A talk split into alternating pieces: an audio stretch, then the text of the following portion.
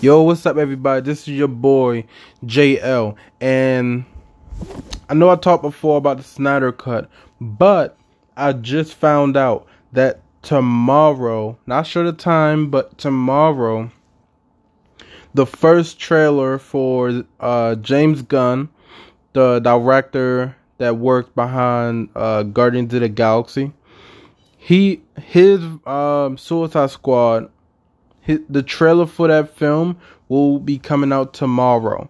So be on the lookout for that. Um I think that movie comes out in August if I'm not mis- um if I'm not mistaken.